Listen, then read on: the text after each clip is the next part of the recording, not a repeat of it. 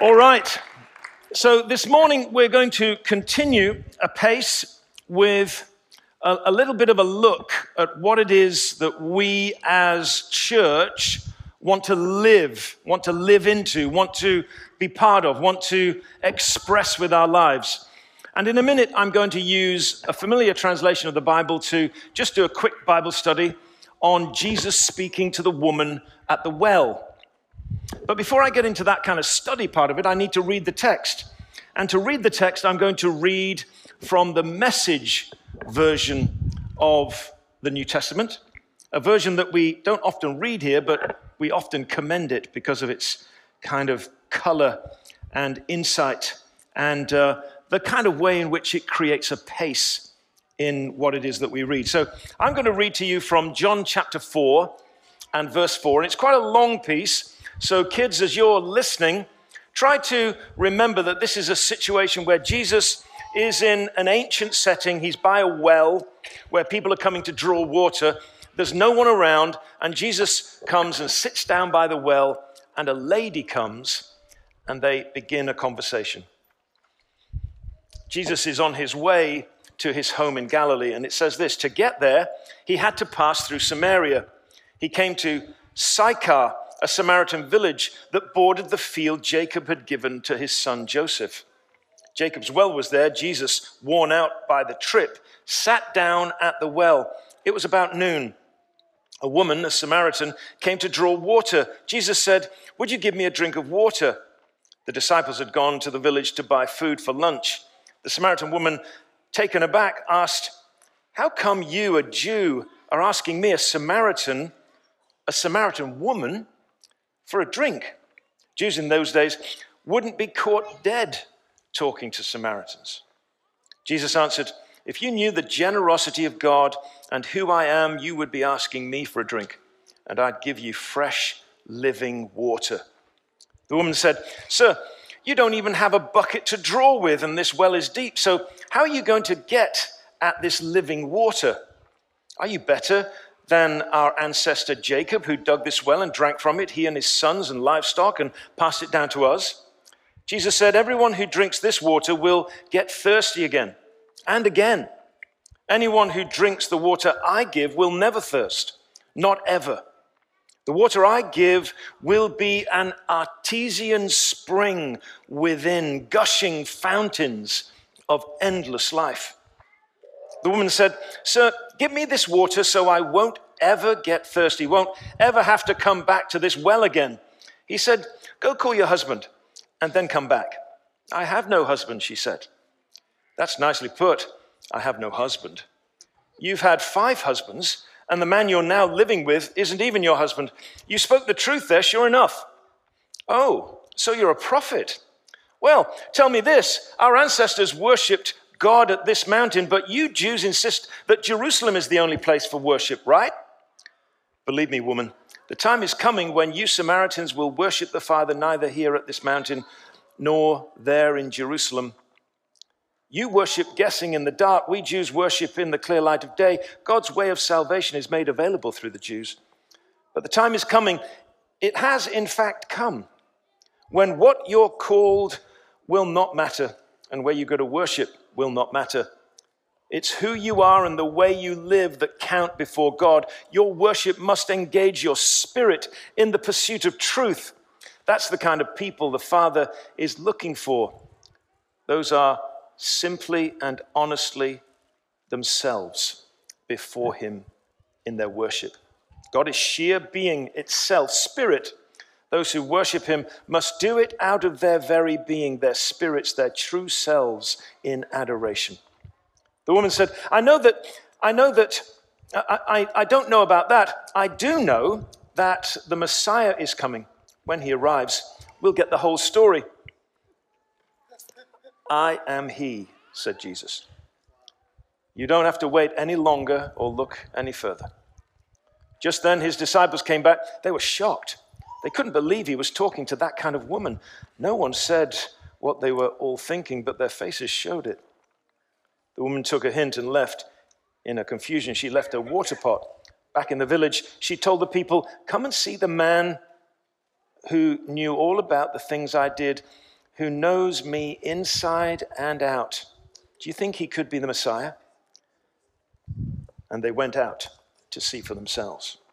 Isn't that cool? Yeah. You love that version. It's great. So let's dig a little bit deeper, because it's really important to understand what it is that Jesus is saying here. What it is that we're doing as we look at this story, this conversation. And there are two things that we're called to do as we read the Bible, especially when we read the Bible in this particular kind of way, where Jesus is talking to another person about the issues that really fundamentally affect their lives. We're supposed to imitate Jesus and identify with the woman. So it's about imitation and identification. It's about imitating who Jesus is, how Jesus functions, and identifying with the woman in our understanding of who we are and what our needs are in the presence of Jesus. Now, John is, of course, the writer of this text, and he's the one who is giving us an insight into who Jesus really is. At the beginning of the gospel, you'll remember, in chapter 1, verse 14, there are some very important introductory verses that explain to us who Jesus is and how it is that we should receive him. Look what it says. It refers to Jesus as the Word, the means by which God is communicating himself to the world. The Word became flesh and made his dwelling among us. We have seen his glory, the glory of the one and only, who came from the Father, full of grace and truth.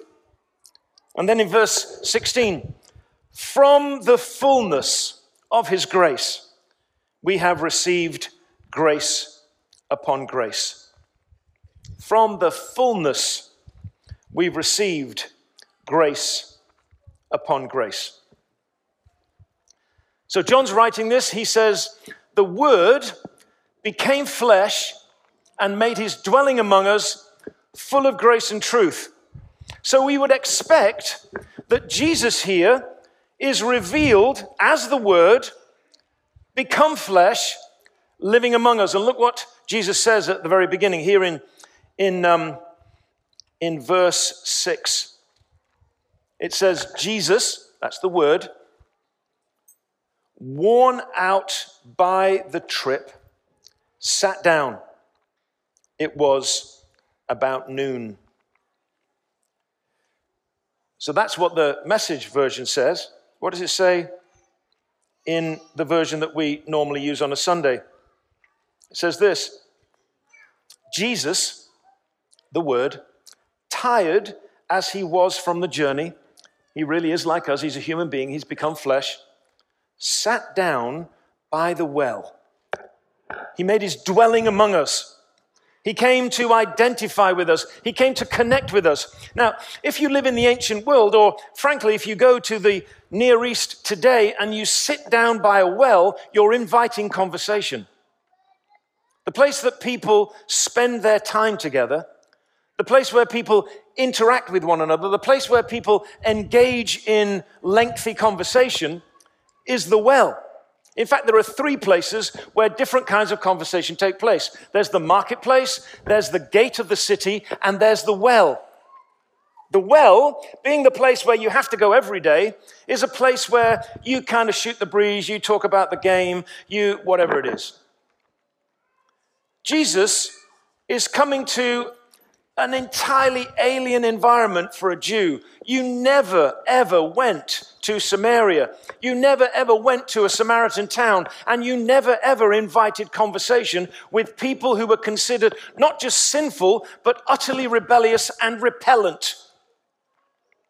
Repellent in every possible way. Think of the most repellent person. That's what a Samaritan's like. And Jesus goes and invites conversation.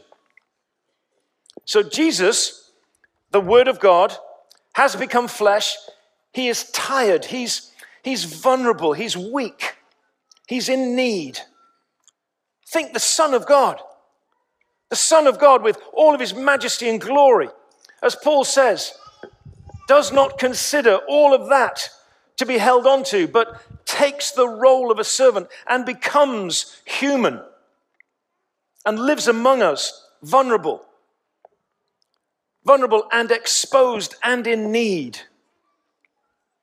Now remember, we're wanting to imitate Jesus. We're wanting to see Jesus as our model, as our mentor, as our master. We want to imitate his life. And so as we engage with the world, we're not engaging with the world with all of our defenses up. We're not engaging with the world in a strong position. We're engaging with the world with a recognition that we're weak and vulnerable and in need. And it's in that posture that we invite conversation. It's in that posture that we invite relationship. It's in that posture that we share the great things that God has done, because that's what Jesus is about to do. The Word became flesh and dwelt among us, full of grace and truth. How do we see it? Well, the thing that Jesus wants to do for this woman is to give her something. Grace means giving. Grace means a generous, abundant, giving heart. Jesus wants to give the woman something. He says, give me a drink, because he's thirsty, he's in need, he's vulnerable, he's weak, he's a human being like you and me. The woman has the conversation with him. How come you're asking me for this? We'll talk about this in a minute. How come you're asking me for this? You're a Jew and I'm a woman and I'm a Samaritan. I mean, what is this? And then he says, I'm asking you for a drink, but if you ask me, I could give you a lot more. His posture is not simply to receive. His posture is to give, and to give abundantly. So he gives grace. And he wants to give grace, and he's longing to give more of himself to another person. But he also gives truth. They have a little bit of a conversation. She realizes that some things are kind of interesting about what he says, and then he says, call your husband.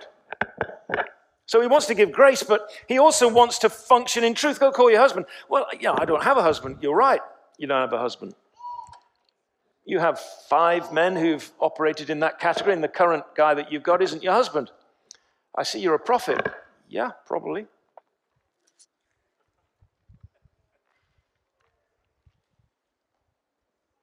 But from his fullness, we have received grace upon grace.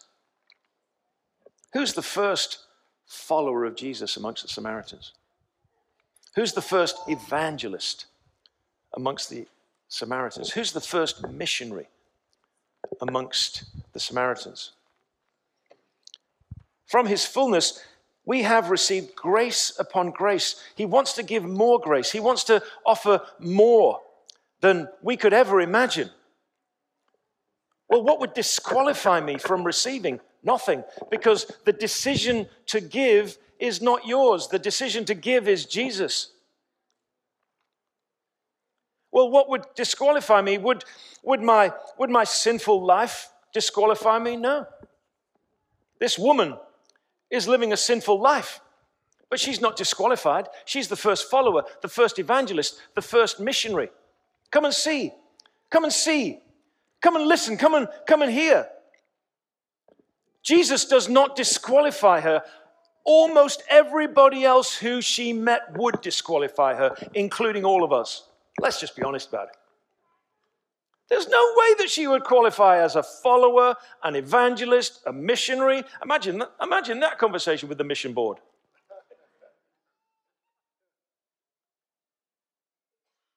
And she is not disqualified by Jesus, because from his grace, we have received what?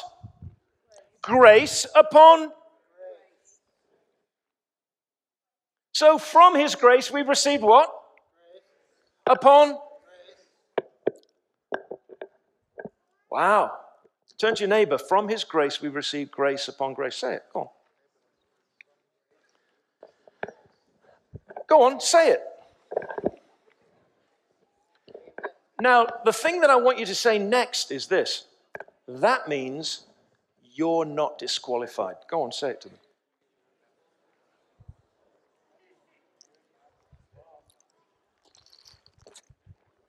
Are you serious?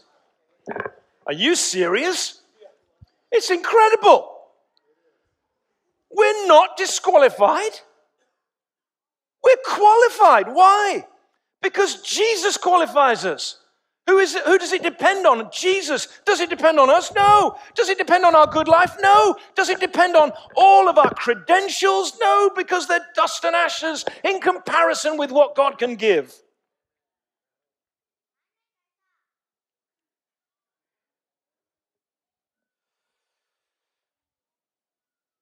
So this is an amazing, amazing thing. And what we're called to do is to imitate Jesus. Just think about this. Imitate Jesus. Come with vulnerability and weakness. Offer grace and truth. And just so that people are not left with the truth that would crush them, remember that from the grace that you've received, you give grace upon grace. So what about the woman? Well, the woman is a fascinating character. I don't know whether you've seen the TV series or the streaming service called The Chosen. But perhaps my favorite episode is the conversation between Jesus and the woman at the well. Beautifully conceived, beautifully acted, beautifully scripted and acted. It's just sensational. And I'd recommend anyone to watch it.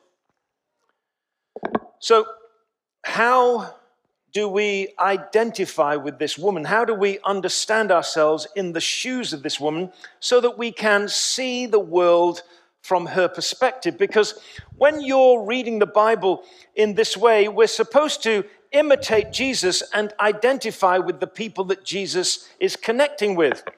So the woman's coming to draw water. She's coming at the middle of the day. Nobody draws water at the middle of the day.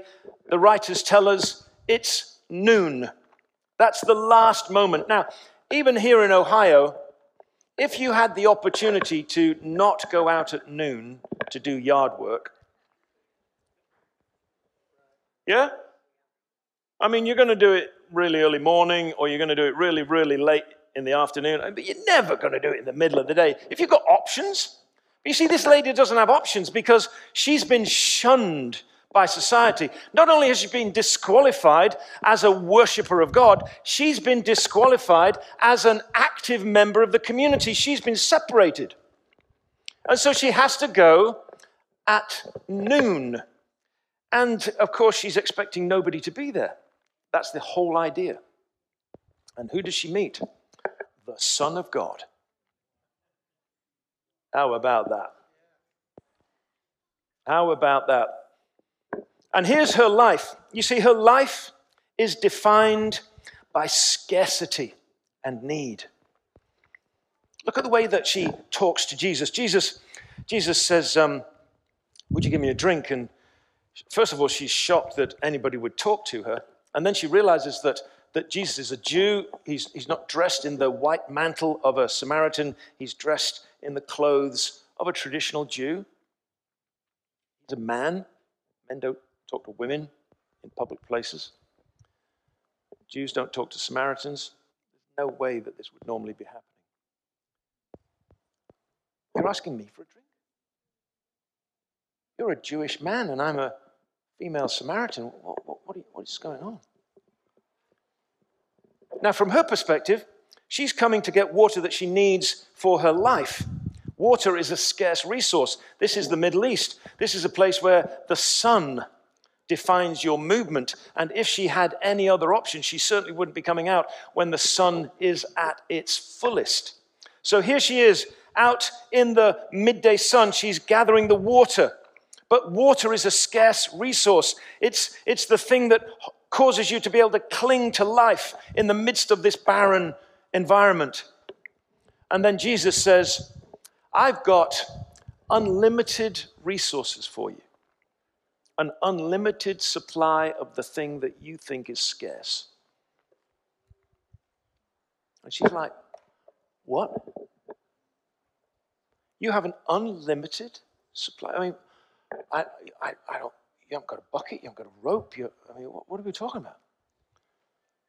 Obviously, there's a metaphor involved. She's an intelligent woman who, obviously, by the way that she engages with Jesus, is a person committed to learning and discovery and exploration, because she doesn't kind of just put the bone down, does she? She wants to keep on gnawing on it, finding out what's going on here.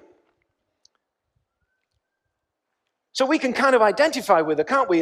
And we can begin to see our world from her perspective. Most of us are not thinking about the scarcity of water. Now, if you're a gardener, maybe.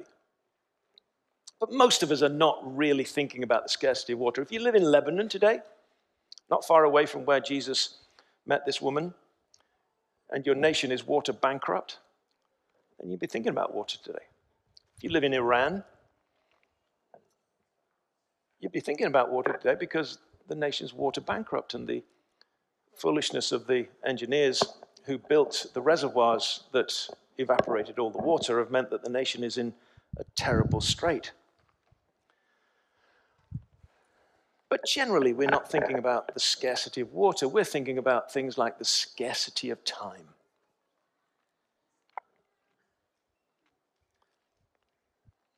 Do you remember time? That thing that you had too much of just a little while ago, when you were sitting at home wondering what else to do other than just have another beer, watch another TV show. Do you remember that? When all of the time frames were deconstructed and left as a pile on the floor. And you were just stuck in. And you weren't able to do the things that you normally did. And now, maybe you're a family and the children are going back to school, and you have to reconstruct a world in which time works. And you don't even know how to have breakfast. Because breakfast, you've got to have all of that done before they go to school. And then they've got to get on the bus. And then we've got to think about how to get them in the evening. And I mean, like, we've just got to reinvent life. And I talk to parents and they're saying, do you know how stressful it is having to reconstruct your whole world? Time is the scarce resource. And not just for us. I was reading in Forbes the other day. I don't always read Forbes, but I was reading in Forbes the other day that they've done a survey of schools. Now, on average, there's 180 days of school in the year.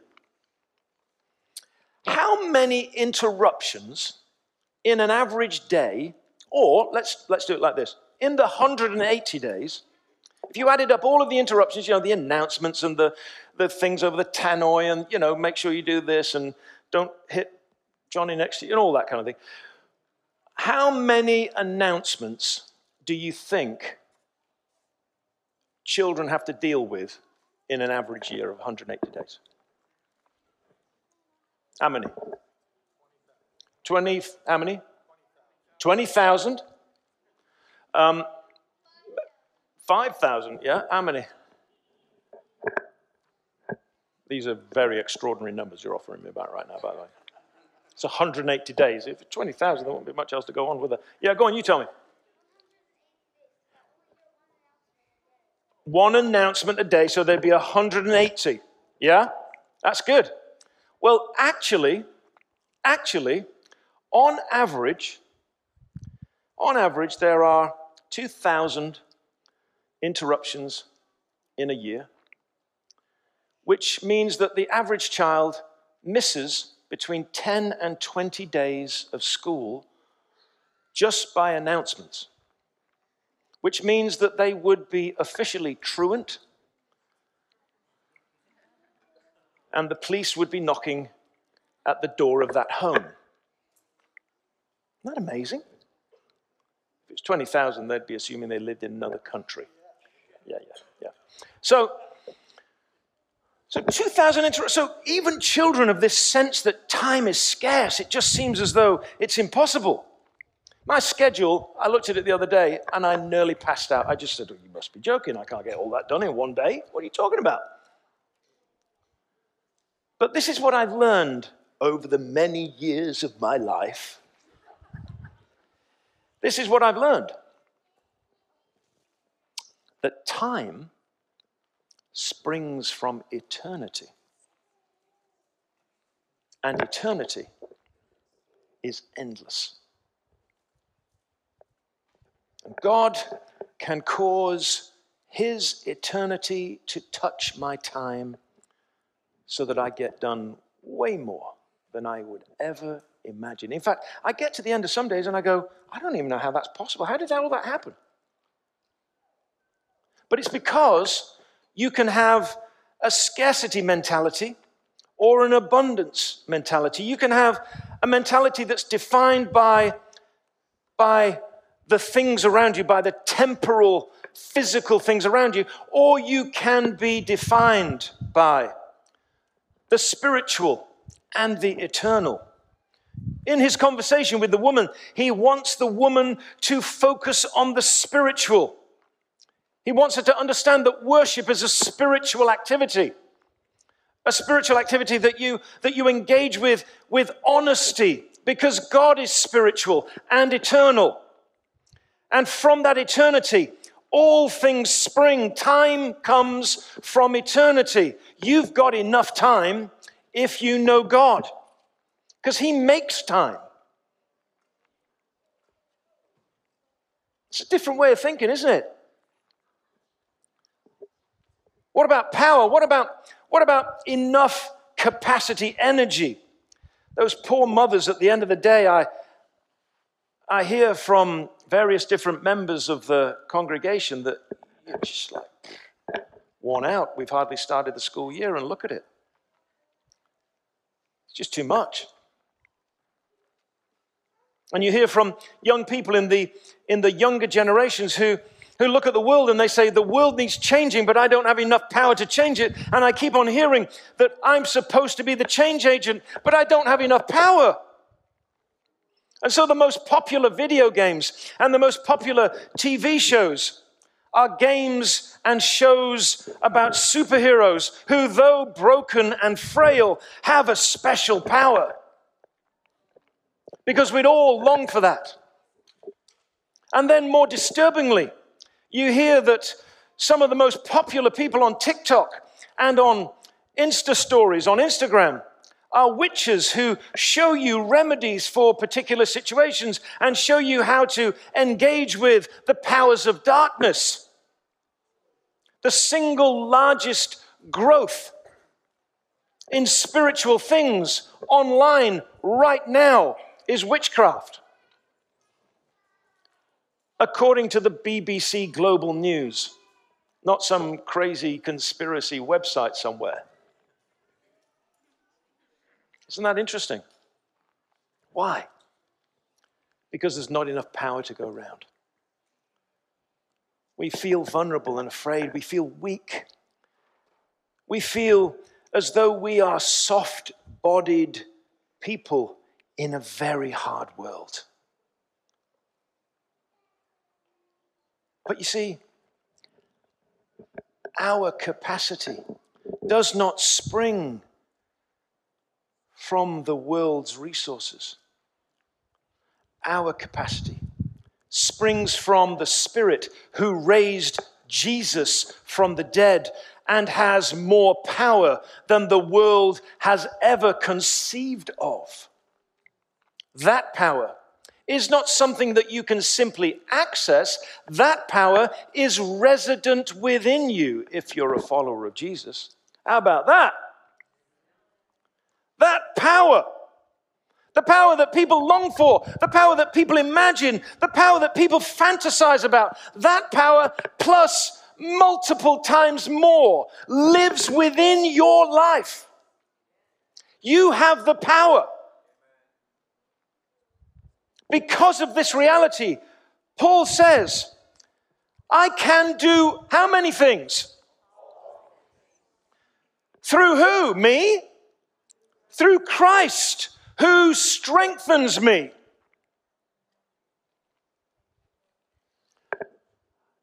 Let's try it again. I can do through who? strengthens me. You see, we can identify with the woman because we know that life is full of scarcity. And every day of our life, we're confronted with need. And we're confronted with our incapacity, our inability. Every day, we're conscious of what it is that we need rather than what it is that God has available for us.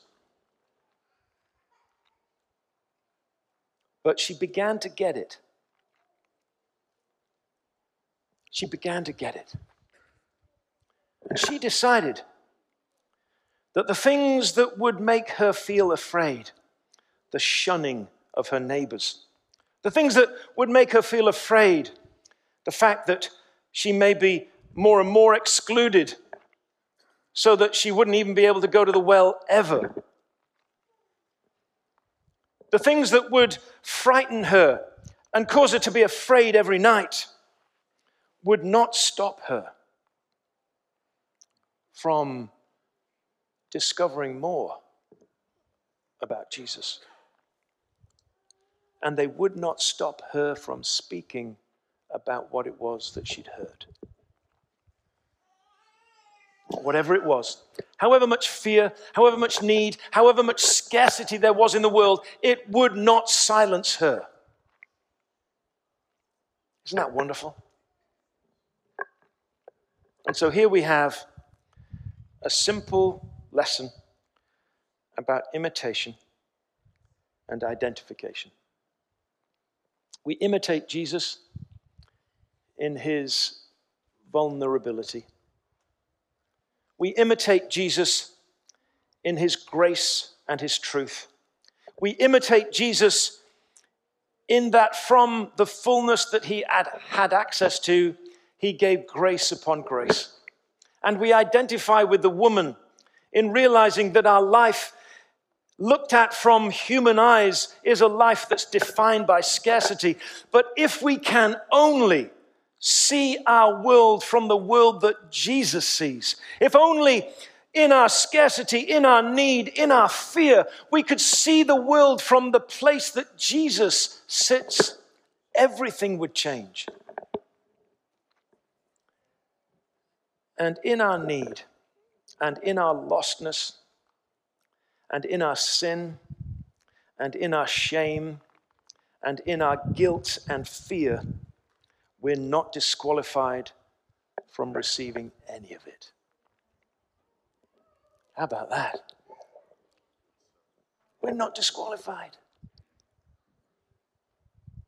Because he qualifies us. Not us. He qualifies us. He says, you know what? I know that you're disqualified. So I'm going to make sure that everything that's necessary to qualify you for this abundant life, I'm going to make it available to you. So time this week takes on a different feel. Money this week takes on a different feel. The resources of energy take on a different feel. The resources of relationship take on a different feel this week because there is a spring welling up from and to eternal life. Now, friends, do you want to identify with Jesus to make that the message of your life? Do you want to identify with Jesus to make that the story, the testimony of your life? Do you want to imitate him in the way that he shares that message? Do you want to imitate him in the way that he postures himself in relation to the world, a world that is so lost and so completely abandoned, and yet is not disqualified from grace upon grace? Do you want to imitate Jesus in that way?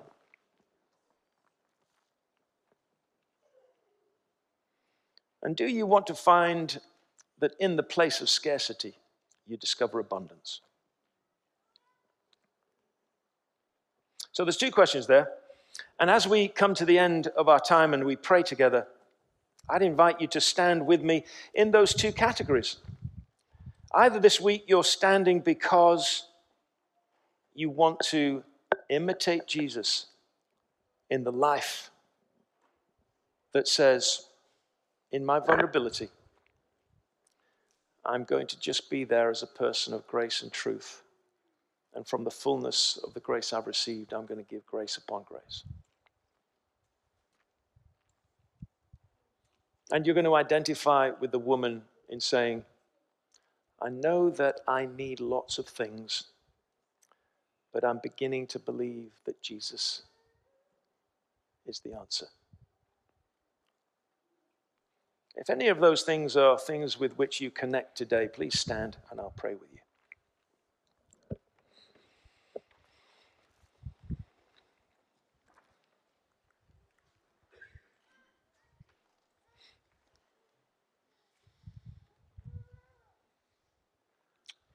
Jesus, we know that we're not even close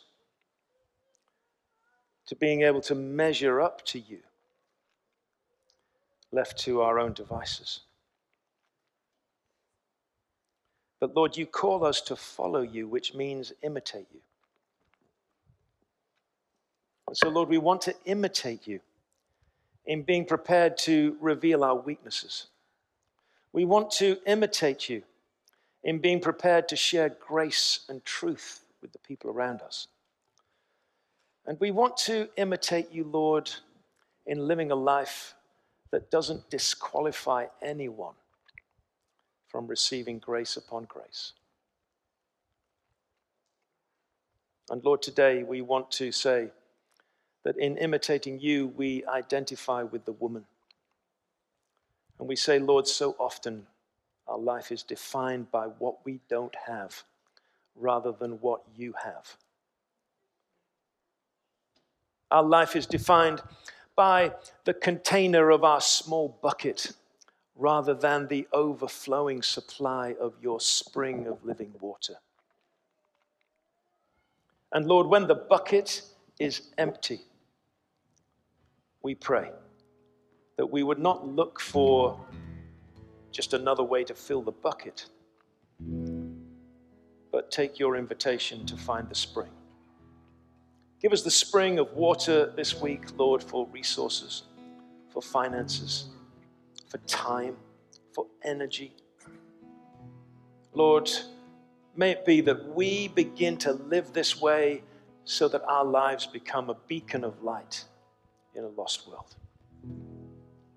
We pray it all in the name of Jesus and for his glory, and all God's people say. Now, we always want to pray with folks and stand with them in whatever it is that they feel. And it may be that as you've been listening to these things about scarcity, you've been thinking, I need someone to pray with me about healing. I need someone to pray with me about issues of salvation. I need someone to pray with me about some spiritual breakthrough that I need to make in my life. I need someone to pray with me and stand with me as I agree with Jesus that he's got everything I need to see everything that he wants done in my life happen. If you're in any of those places, then during the singing of this last song, which is a beautiful and reflective song on the love of God, then just come. And the prayer team will be recruiting members of the congregation to come and pray with you. But don't hold back. It would be foolish to hold back when the spring of life is available. And maybe this is the moment when you begin to switch the gears over from scarcity to abundance.